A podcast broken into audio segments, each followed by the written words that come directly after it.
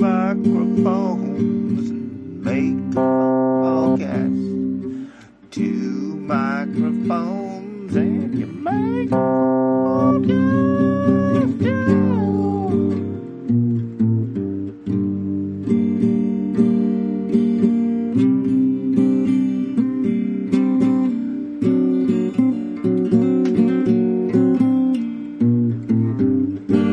This is Joyce. And this is Mary Beth. Welcome to the Modern Yoga Podcast.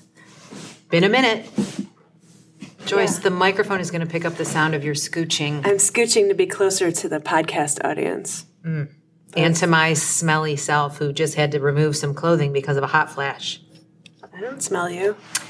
Oh, well, that's good. I hope I taught the class okay. I was subbing and your husband the other day said to me regarding... teaching the hot power, make sure you call breath. I said, thanks, James. I'm going to get right on that. Think about that. Because have we ever talked to you about that before? No, I'm a pretty good breather. I don't have a lot of skills, but breathing. I've been called Mary Breath before. You've been called other things as well. I have. So today we are finally going to start the... second limb of yoga, or start discussing. I think we've already started it. I hope so. I have. I gave up alcohol, for God's sake. So as this is a little throwback, you say the Sanskrit word. Saucha? Yeah, I know that one's easy. Which is purity. Pure as the driven snow, and it is snowing here today. Today being March 10th, one of my daughter-in-law's birthdays. Happy birthday, one of Mary Beth Kathleen, Twerty's daughter-in-law. Dirty Twerty. And she told me this morning that she is officially the same age as I was when she first met me, which stopped me in my tracks. Oh. Terrifying. Yeah, somebody here, we're in the Brecksville studio. Coming to you live from our Brecksville location. And somebody here was talking about their nieces and nephews and their careers. And I was like, oh, that makes you feel old when... they have careers, though, Mm-hmm. So purity, the idea of purity might make you think of, like a virgin.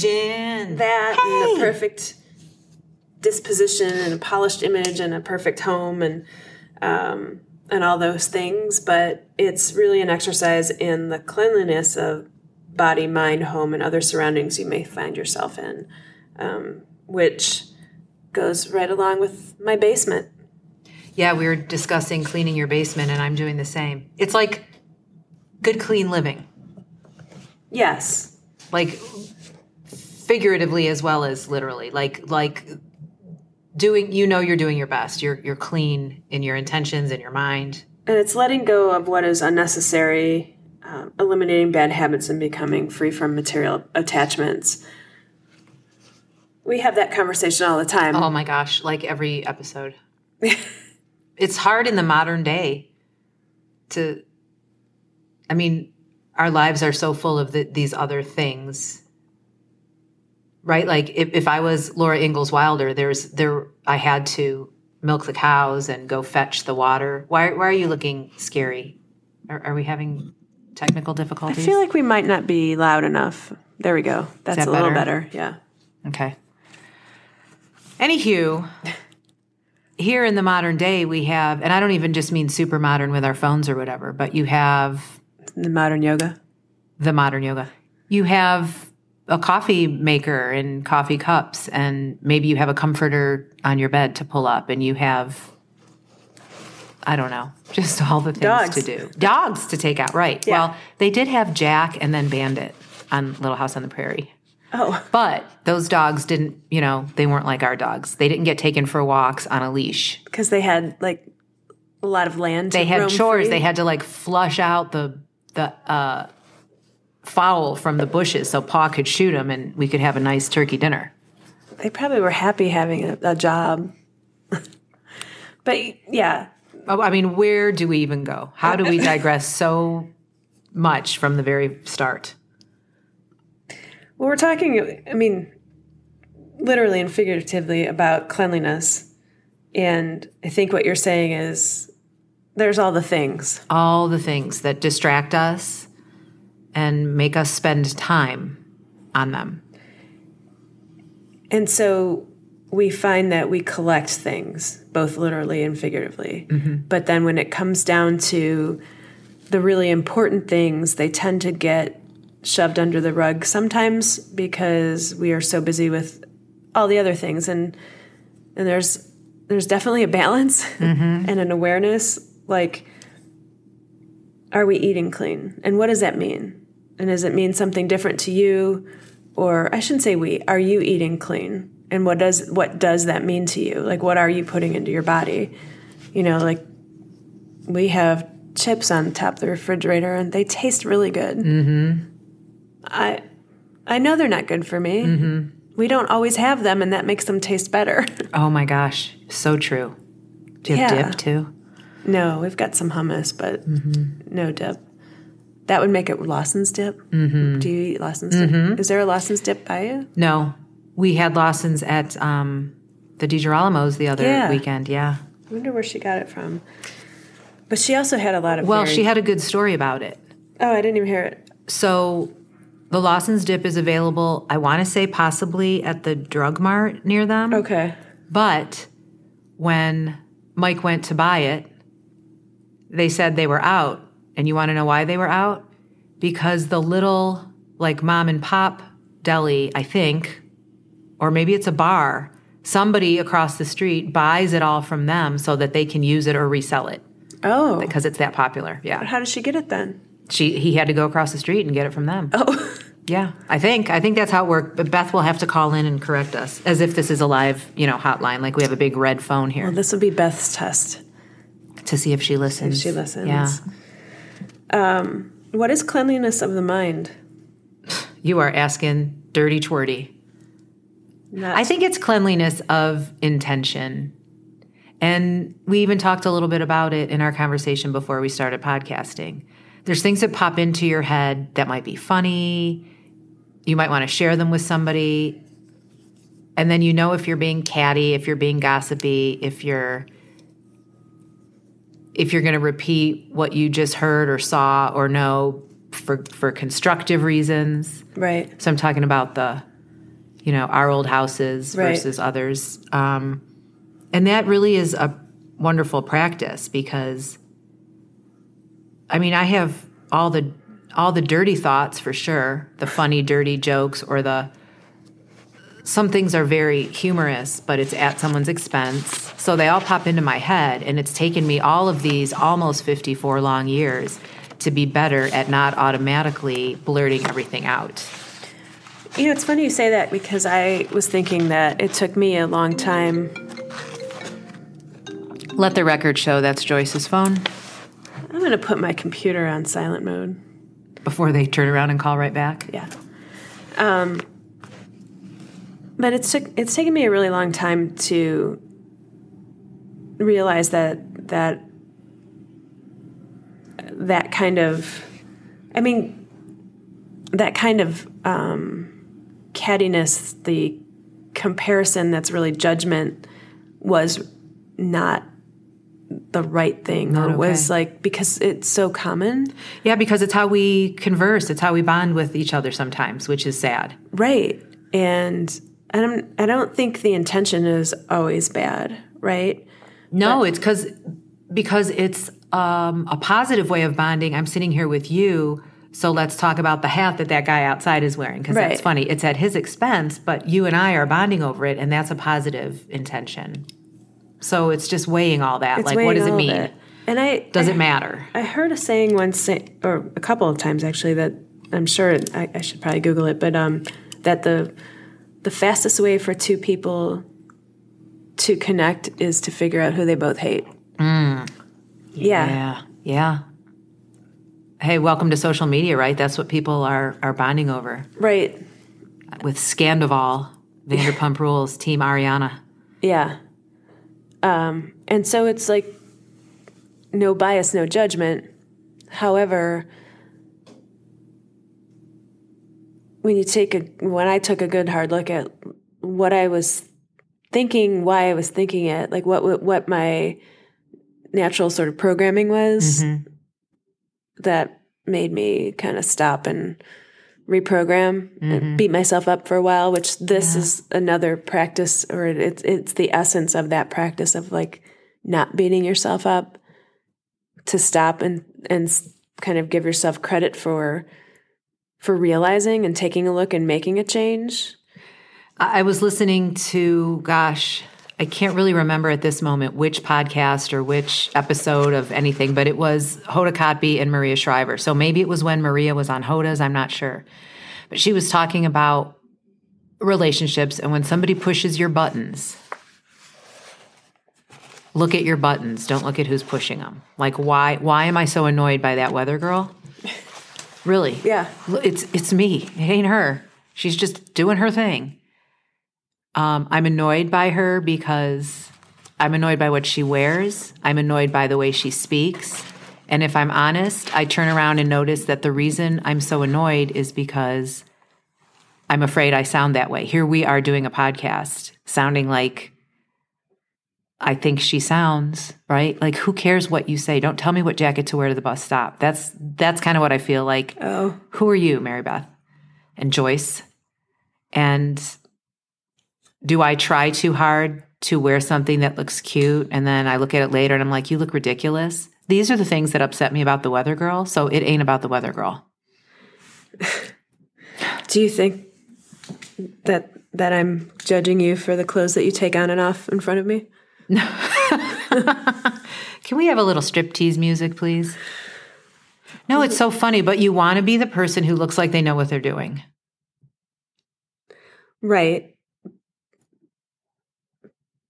Do you think everybody kind of knows what they're doing and kind of doubts themselves?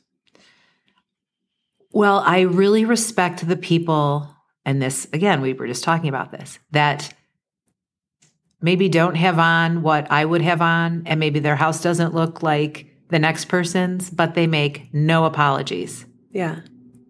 Because they know what's important. And my parents were like that, so I don't know what happened wrong with me. My dad gave zero shits about what anybody thought about anything. And when I, now that my dad didn't either, and I don't think our dads are the same, but that's an extreme end of this too, where there's something beautiful about not giving a shit, but there's something also that's loaded. Mm-hmm. Do you know what I mean? Mm-hmm. Like it's just a little bit loaded because it's a self-defense. Like, well, yeah. I don't care. Right. It's a little deliberate. Like, I will not care what you think. Right. So, I am doing my thing. Yeah. I'm. And then I know my dad would assume that people were judging before they even met him. Mm-hmm. You know, like if you have so he was in reaction to something that hadn't even necessarily happened. Right. Like if you had a big, lovely house, then you would hate his house and therefore hate him. And he doesn't. I'm not your kind of people. Right. And so that interaction never happened. Right. But it's already over. Yeah. So was your dad, I think your dad was different. Yeah, no, he wasn't like that. He just went to the beat of his own drum. And now that I'm older, so much older, and I think of my parents being in their 20s and starting a family, it is kind of amazing that they never cared about, you know, they wanted to have kids. Family was important to them as far as their parents and siblings and stuff, but the rest did not matter. They didn't worry about any of the things I see most of us in suburbia worrying about, like how's your landscaping, and what are you driving, and what vacation are we going on, and is your kid on a travel team or just on the school team, or right. Even worse, intramurals. Do they still have those? And so I wish I was more like that. And I'm getting there. But again, I mean, I'm old now. It's about, sometimes when I'm so proud of myself for making some headway, I'm like, a lot of people are in this place much younger. Like they have their shit together. Their life is organized. They have a career. They're raising a family. Why are you putting yourself down? I'm not. I'm just saying it took a while. You're on your own path. I am. And I don't know. You are where you are. Wherever mm-hmm. you go, there you are, Mary Beth. That's beautiful, Joyce. Thanks. There's a Clint Black song by that name, Wherever You Go. Oh. There you are. I don't like country music. He's a very twangy one. Oh. Wherever you go, there you are. I don't think he came up with that saying. Probably not. No. I think for me, what sort of smacked me in the face was a couple of things. One,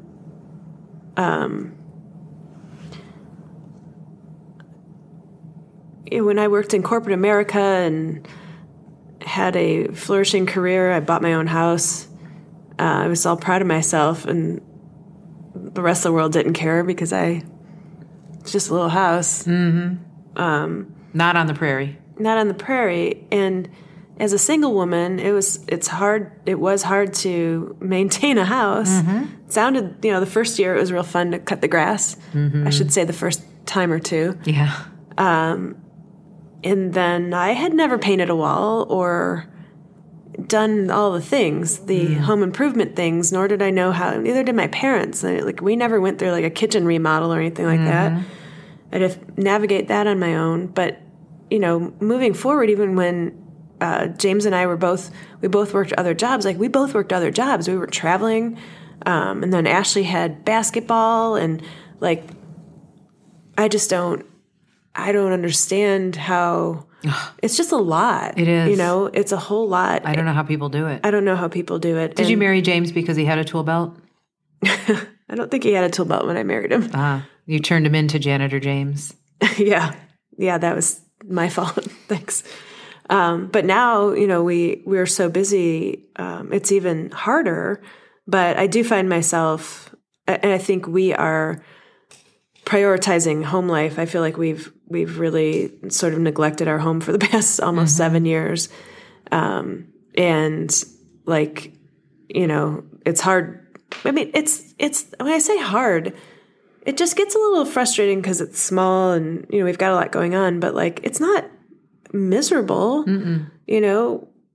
We're happy. The dogs are happy. Alina is a joy. Ashley's happy. She's figuring her life out and what her next move is.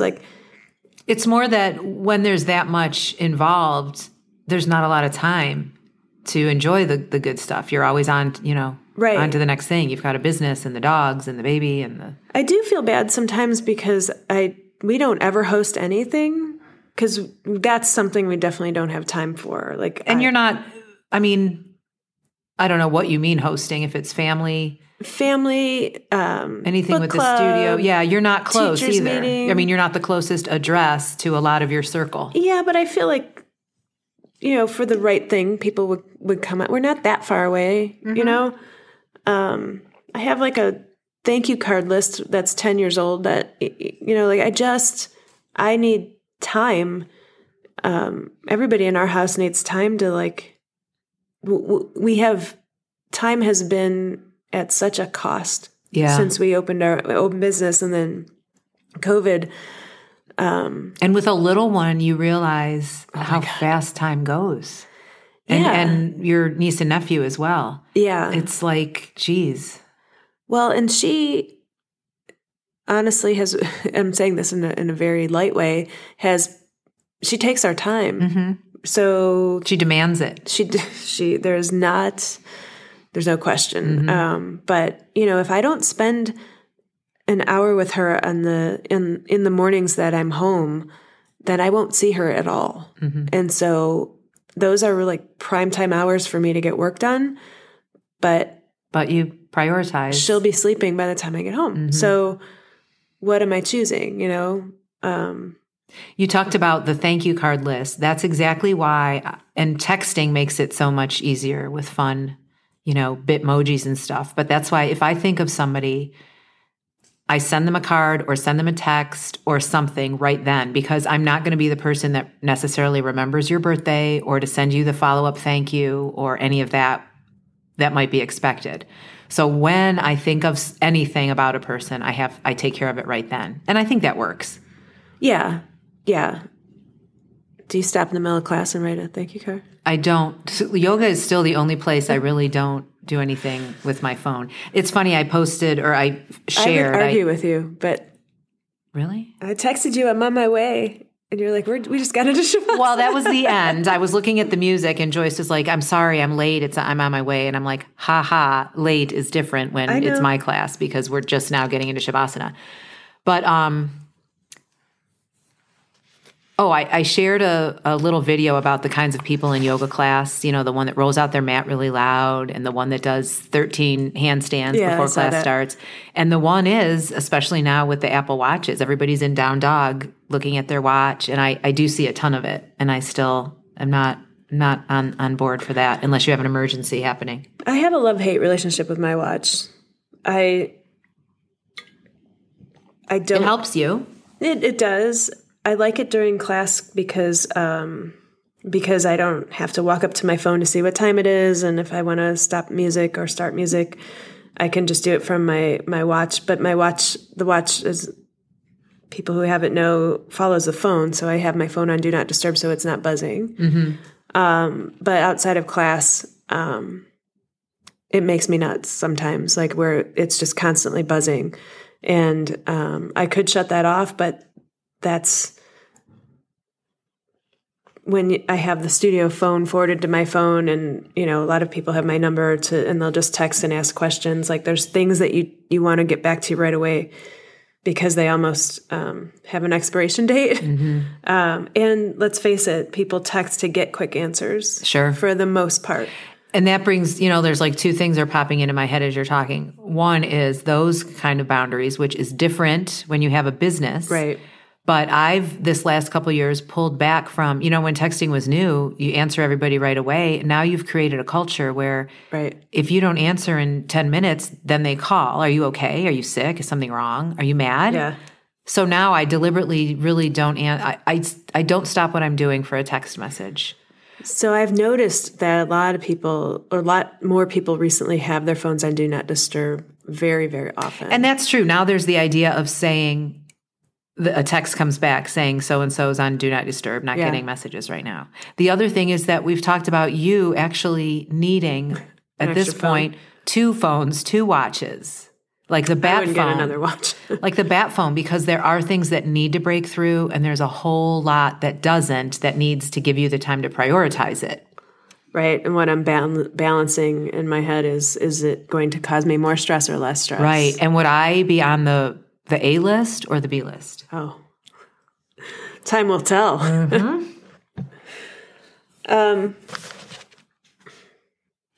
What kind of things can, like right now, if you took away, what would make you feel more free? Well, it happens to be Lent, and as a not good Catholic girl, I still try to give up things for Lent. So I've given up alcohol, which is, from a physical standpoint, you notice things about how you feel better, but it's also just kind of a sacrifice because I want it. So you're suffering. So a little bit of suffering, which I have very little suffering in life, and I think it is okay to want something and then withhold it from myself and say, instead, let's think about somebody, pray for somebody, do something for somebody who actually is suffering right now, like legit, not they can't have their martini tonight.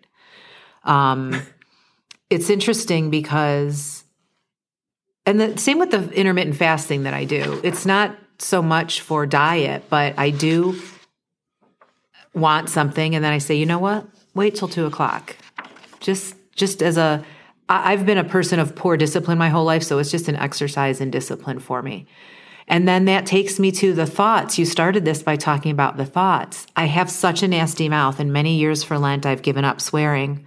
And this year I didn't because, look, I can't give up alcohol and swearing. But I am noticing more. Because when I have fun and I'm out with people and I'm being very casual and I think I'm so funny and we're having a good time, I'm just throwing F-bombs left and right. And afterwards, even when there's no alcohol, afterwards I feel like I did myself a disservice and just sounded like a dumb swearing. Yeah, don't you? Like, you're better than that. You have a better vocabulary than that. Right. You have more intelligent humor than that. And here's another button and push thing. I get mad at Jeff when he does that. And clearly the reason is because I'm mad at myself. Yeah. It's like, we're better than this. Right. You can do better than, I mean, I have nothing against the F word. I love it. I use it a lot, but come on. Well, and it takes the impact out of it. Mm-hmm. If you say it all the time, right? But then if you throw it out there every once in a while in a joke or something, then it becomes even funnier. My mom doesn't swear at all. Mm-hmm. She never did. And I don't even know that it was like a practice to not swear. I just think she just doesn't. Yeah, which is nice. And she's a lady. Once every 5 years, I don't know, once in every very long time, she'll say, damn it. And it's so unnatural. And you know and it's something serious is going down. It's just so funny sounding. It's like a child saying it almost. Cause she's, exactly. Yeah. So I need to work on that too. And I can say I'm at least noticing it. I don't know. So how do you purify your body? It's funny. I was thinking of Jane today. She comes up in all of our podcasts too, but she used to teach that we would come to yoga ideally in the morning and showered and fasted, which may be why I tend to do that, which doesn't work for all of us. A lot of times we have to come at night after work, gross, having eaten Fritos in the car on the way and makeup smeared all over our faces. So, but I guess it's worth thinking about, taking care of yourself, taking care of your vessel. Yeah. And that kind of goes along with the food as well. But for sure. Yoga, the physical practice of the poses is so all-encompassing. You know, sometimes I get a little irritated when I see yoga for the core, yoga, ab workout yoga, yoga for the glutes. Yeah. Well, I'm sorry, it's not yoga anymore. And I understand that in the West we have been very liberal with what the practice is, but that's, ab yoga isn't, not to say that you can't teach ab work. But right. And I agree with you because coming to yoga as I did with no expectations and no understanding, I loved the slow learning about my body. Now it sounds dirty again. Through yoga poses through the years. Yeah. Learning about, the parts of your body you don't love, like half pigeon, I used to refer to as giant left boob pose because actually BLT, big left titty. But you find yourself in some positions and contortions and you notice things about your spine, about your digestion, about your belly being in the way, about what your ribs do when you shift your hips. These are not things somebody told me. To your point about using anatomy and anatomical words, it can be favorable, but sometimes also unnecessary in yoga because nobody told me those things. It's what I found. What I found about my quadricep when I loosened my toes on the mat. Was that in the glute class? That was not in anybody's glute class. Yeah, so the top of my thigh became stronger when I relaxed my toes type thing. And those are things that if you just get inside your practice, you learn and find. And that does feel purifying. Yes. And you're breathing and you're like, I am strong and I am empowered and I understand this body now. And you get to know yourself that much better. Mm-hmm. And our bodies and our minds and our souls and our spirits are not different. What we do to one, we do to the other. What was the saying? One of my favorite teachers and when I first started practicing would say the way you do one thing is the way you do everything. Mm-hmm. And I found it like so true. It was such an eye-opener. Mm-hmm. Like it was, yeah.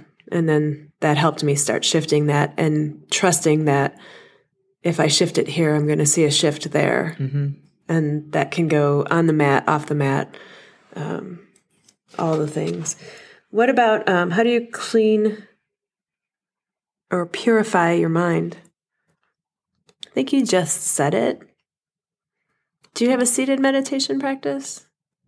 No, not very much. No.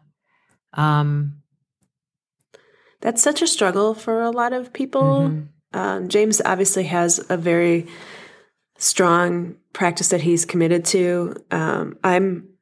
I definitely meditate, but it's not as disciplined as he does. And I feel like I find meditation elsewhere and not always in a seat kind of thing. Maybe walking. But I know that that's not – I may be making excuses for myself. Mm-hmm. Not that that mindfulness practice is bad at all, but I don't have a discipline-seated meditation practice, and I I should have one. But why should everybody have a seated meditation practice? Should everybody have a running practice? Should everybody have breakfast? Like, I don't think everything is for everybody.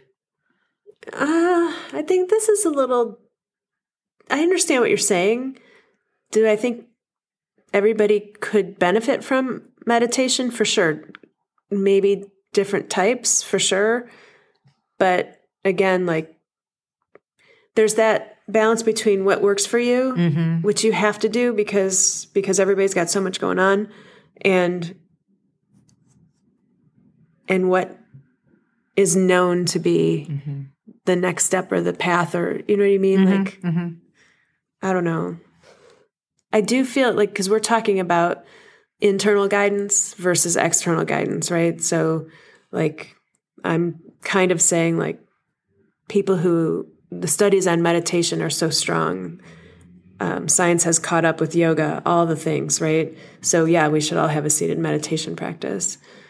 And then, so that's the external guidance. And it's not, I don't think it's bad. But then the internal guidance is like, well, if it's stressing me out to find a moment mm-hmm. to sit down and meditate, should I have that meditation practice? And that's really hard. And in our community especially, there are so many achievers and athletes, ultra runners. A true seated meditation, the way James proposes, has to be so difficult for some of those people because they're thinking of, there's other things I need to be doing, should be doing. Right. There's activity that I'm just chomping at the bit to get to. So I would imagine it's harder for many people than even it is for me. Mine's more laziness, and I don't know, I'm just not drawn to it. Right. Well, you go to church every week. I do. Well, most weeks. I pray a lot outside of church. Church. And there we go again. Like mm-hmm. the thing you're supposed to do and the thing that is the right thing that mm-hmm. your heart is telling you to do, right? Because I could argue both sides of that as well. I haven't gone to church in a long time. Well, it's like the memes that are going around now about various things. We won't get into politics or whatever, but what people are worried about versus, you know, what's actually they need to be worried about. Like, are you worried about your kid hearing something in school or seeing a drag queen or something? Right. Or are you worried about them getting shot when they get there? So it's that. I mean, the drag queens are clearly more dangerous. It depends on what shoes they're wearing. Those things are spiky. I know, right? Stiletto. Did you just hear my tummy growl? Yes. Wow.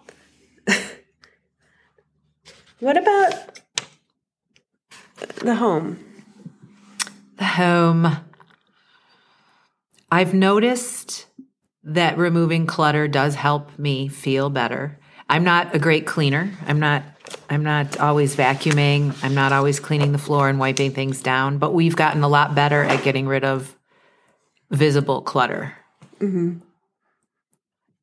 Again, just in my adult years, like my toothbrush is in a drawer, not out anymore on the vanity. And just little things like that visually help. Yeah. We could talk about feng shui at some point and the things that are kind of blocking your view and your path in the literal and the figurative ways. Marie Kondo too. But how funny, Marie Kondo, everybody knows she's the one about that really hardcore purging and cleaning, a different way of folding your clothes in the drawer so you can see them all. You touch a garment, and if it doesn't spark your joy, you get rid of it. Marie Kondo, this last few months, I don't know if you've seen, she's been back out. I've seen her name. I don't know why. The reason you've seen her name is because she has admitted that now that she has kids, it's impossible to follow her own advice. It is impossible to follow her own advice, which I give her all the credit for saying that. So yeah, it's what works, and what doesn't. And suddenly going through all these things we talk about and how our habits change, you realize that most of us are not going to live for 100 years. But if we do, even 100 years isn't enough to figure all this shit out. Like, we're just making headway. And it's like, why is this so hard? And again, for some people, it seems not to be that hard. I don't know. I don't know that it's like you're just assuming that it might not look hard for – we all have our own struggles. But I agree with you. Like my sister-in-law definitely can look at something and be like, we don't need this, throw it away kind of thing. Mm-hmm. I think honestly, it depends on how you grew up. Yeah. Everything is so disposable now. Yeah. I'll use my washing machine as an example, and it's really not a big deal. I'm not complaining but our washing machine at home broke on a Sunday. It was a couple of Sundays ago, and then so it's like, okay, we either have to get it serviced or get a new one. Neither one of us could remember how old it was, but we kind of guessed it was maybe 7 or 8 years old because of how long we've been together and when we feel like we bought it. Mm-hmm. And then I go to the Strongsville studio on Monday morning and the washing machine was broken. And I'm like, what is going on? So that one apparently was, there was like soap buildup on a sensor or something like that. And we use that. So obviously, it's used so much that, did a man have to come out or a woman, or did Janitor James fix it? Janitor James, he's smart. Janitor James couldn't get the one at home fixed, and you can figure anything out on YouTube. And it didn't seem to be any of the common problems. And I remember when we bought it, we were feeling fancy because it has a whole digital panel on it, and I was like, this is why it's broken. That's the kiss of death. It's just like all the computers in the car, and I'm sounding really old right now. But it's true. And it's so – it turned out that I just learned yesterday or the day before that the washer was 9 years old, and you know how I knew that?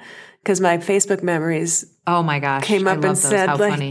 You've got a new dryer. Big day. Our front loader's worth it or something, so I remember putting that out there. I don't want to digress or divert from what you're talking about, but thinking about this, is this year – your 10th wedding anniversary? Yeah.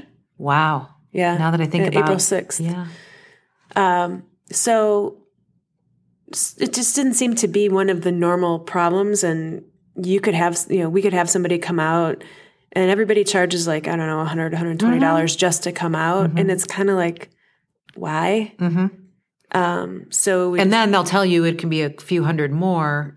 Or you could just start over, which is what you're going to probably do anyway. That's what we did. Yeah. So last weekend, I think it was last weekend or the week before, we went down the street. There's an American Freight and Harbor by us because I don't care if my washer and dryer match. Oh, yeah. Again, it's in our basement. We don't have one of these nice – I love these groups on Facebook. These people, their laundry room is nicer than any room in my house will ever be. Well, they're both white, and James is like, are you happy that you're – the washing machine and the dryer match now? And I'm like, what? He's like, well, the old one was silver. And I was like, or chrome or whatever. Yeah. I'm like, they're appliances. They're not in the kitchen. I don't want my kitchen things to not match. Yeah. But we walked around and looked at things. And he's like, what do you want? And I'm like, I don't know. One that washes. I don't want the digital thing. I sound like an old lady, but like I want one with knobs. So we got a Whirlpool or GE or something, and it has knobs, and we brought it home and it works, and we have clothes again. We're not nude in the home. I was dragging laundry to the studios. Our dryer worked. James thinks our dryer's on the fritz. Dryers last forever. Nobody says on the fritz anymore. Well, I just did. Okay.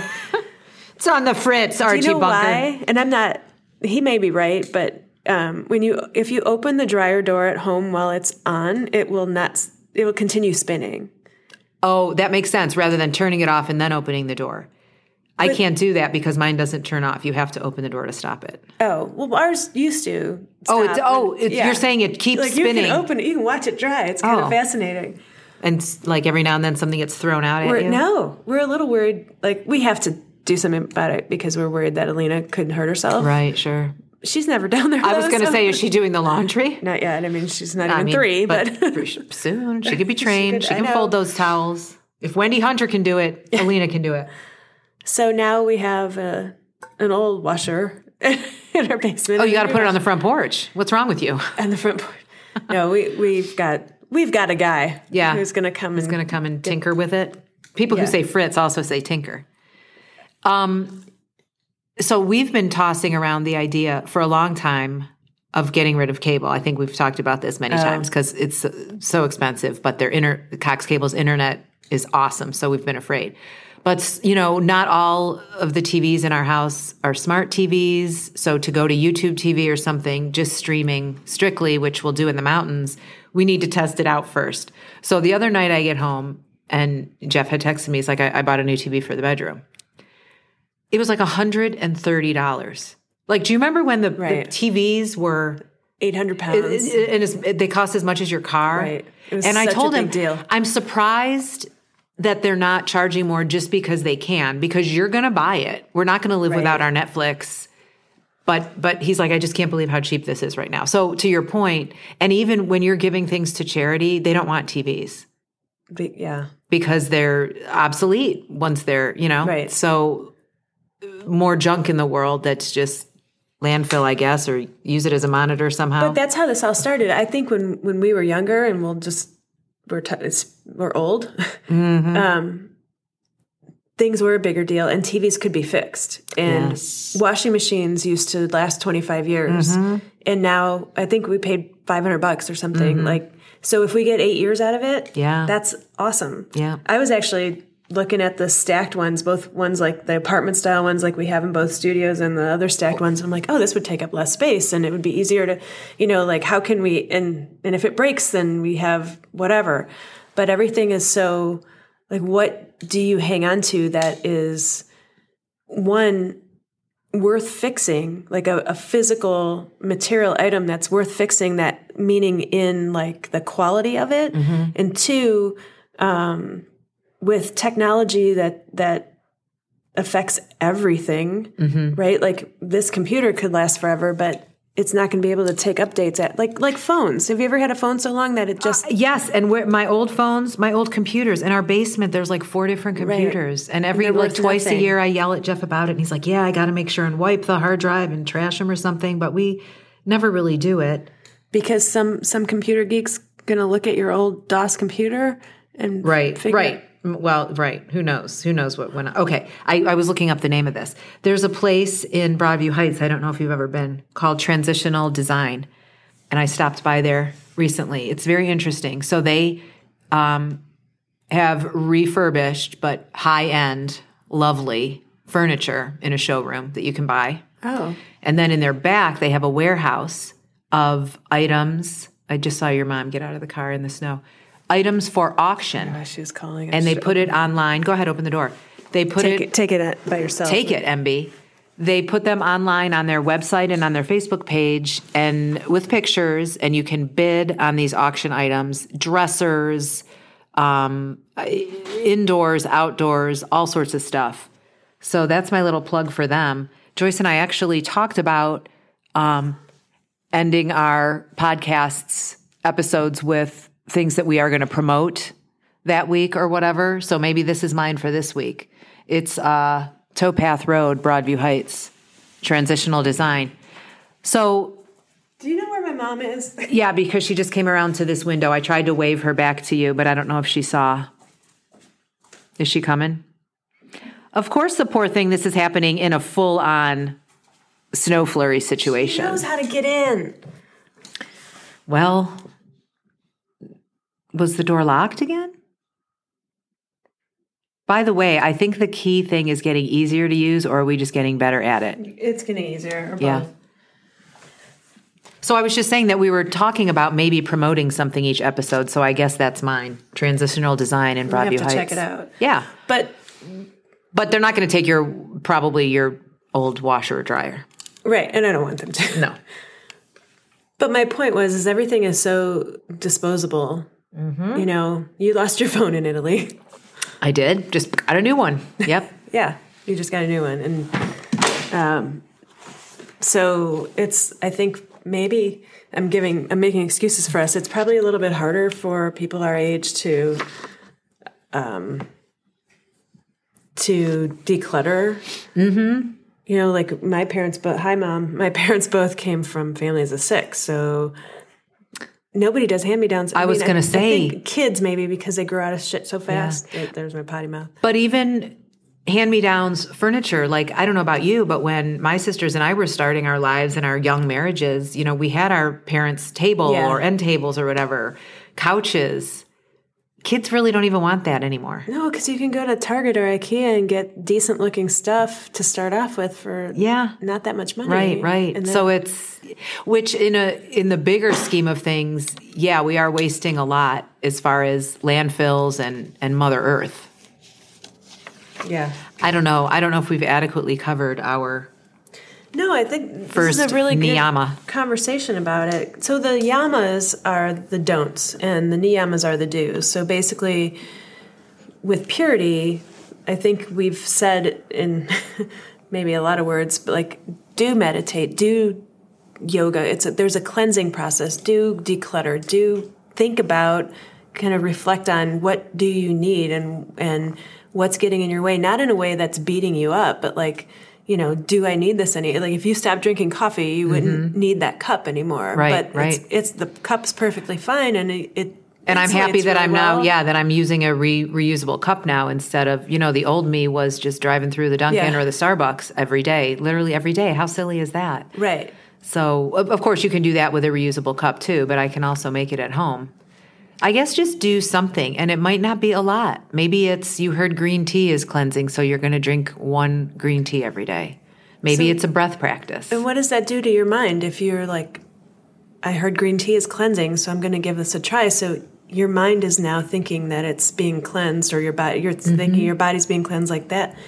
Our thoughts have so much effect on us. Oh, one good habit can so lead to another. When I wake up and I've been good, even just with eating, you know, I feel so much more empowered to do lots of other things, to exercise, to be productive in the house a lot, just because I controlled those impulses. Because it awakens something in you to just, I've been cleaning out the basement, and I'm now starting to see, like, what it may look like soon, and I'm also decluttering. Every time I sit down to do something, I'm decluttering or organizing, and it just affects everything else. Cause and effect, for sure. What about forgiveness? I think that's a big... This one has always come really easy to me, so... and it's really a struggle for a lot of people. Yeah. It's just, I was born that way. I'm not taking any credit for it. I don't hold on to resentment. I can very easily forgive and even forget, but I have a lot of people in my life that are wonderful people, but they have a really hard time with that. I've definitely changed on it with a lot of self-study and therapy and self-help books, but I find that there is, with the understanding that I have now,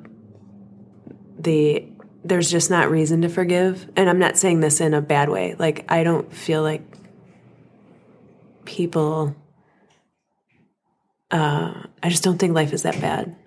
I think that most of the time when somebody hurts you with their words, especially, it's really more of a reflection of them. And if you can have that understanding and compassion for another human being, there's nothing to forgive. I think that's really it. If you're trying to be others focused or others centered, nothing can hurt you.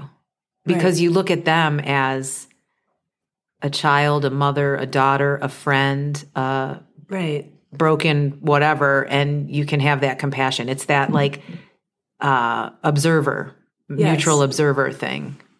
You don't have to take things. Life gets so much better and easier when you don't take things personally. But I will say, without the understanding that I do have,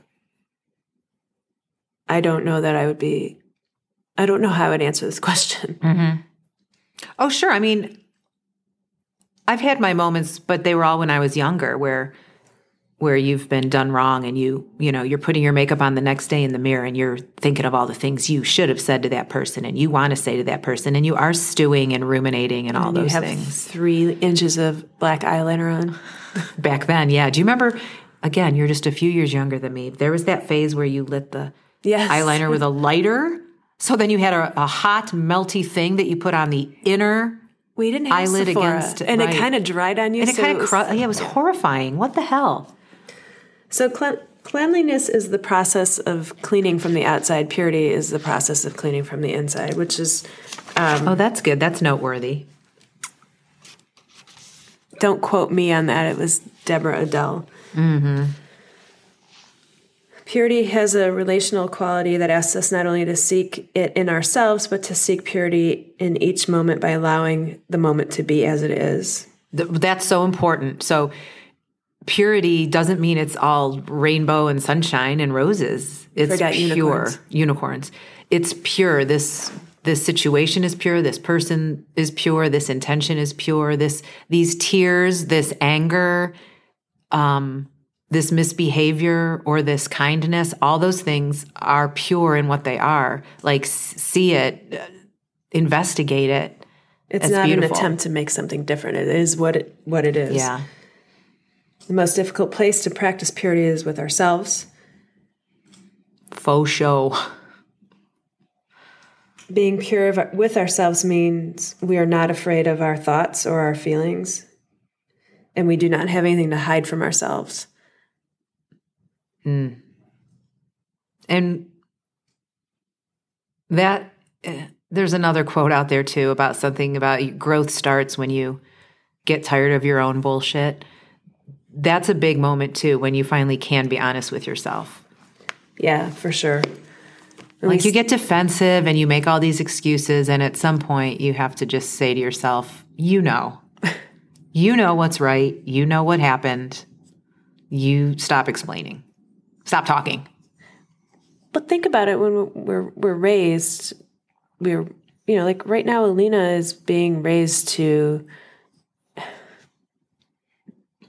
not upset us. And I'm not saying that's the priority, but like, you know, she'll say, I was holding her hand, I took her with me to the vet to get medicine for my dogs, and we were walking through the parking lot, and she goes, stop, be very careful, you know, and so she's learned that because she probably wasn't careful, but she's 2.5. Right. So I think that expectation or the attempt to please those that you love. Mm-hmm. Yeah. It's ingrained within us. And it's easy for that to go wrong then. And then you want to please everybody else around you as you get older. Yeah. It starts with safety, with not crossing the street without looking. Yeah. But it ends up being, I'm a pleaser. Yeah. I want somebody to be proud of me or like me. It's not working, but I'm doing it right. Mm-hmm. And then that's what, 20, 25? There's a podcast I listened to, My Favorite Murder. I've mentioned it before, but they were telling a story about somebody who was 25, I think, and starting a church.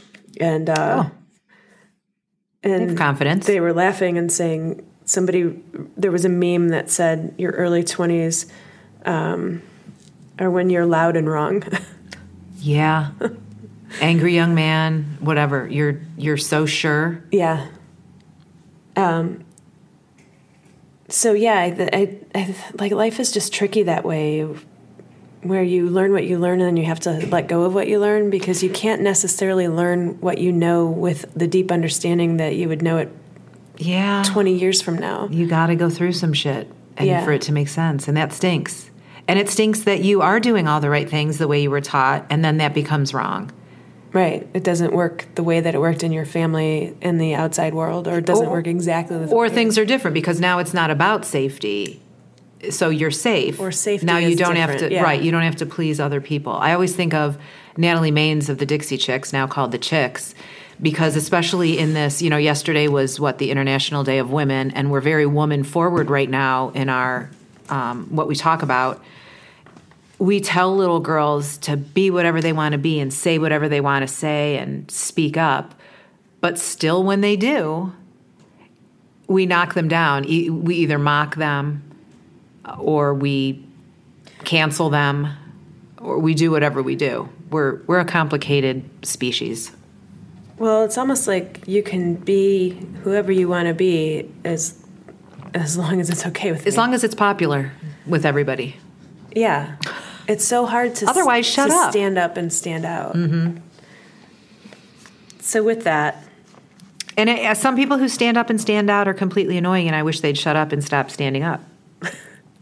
And you're the one who's... I'm taller than you anyway. Maybe you should stand up. You'll probably take your shirt Maybe off. You should stand on a chair. Well, this has been fun. To end our purity conversation. Yeah, to end our conversation about purity. We'll revisit this at some point, but we'll move on to the next Niyama. The llamas and the llamas, according to Siri. The bananas and pajamas. Is Santosha our next one? Contentment. We'll have to wait. To be content. And, remember, we are going to have more guests on, and we hope to. So if you think you're fabulous and interesting or have a good subject to talk about, come on over. Send us feedback, rate, review, subscribe, follow, please. Send it to your family and friends. All right, we're done.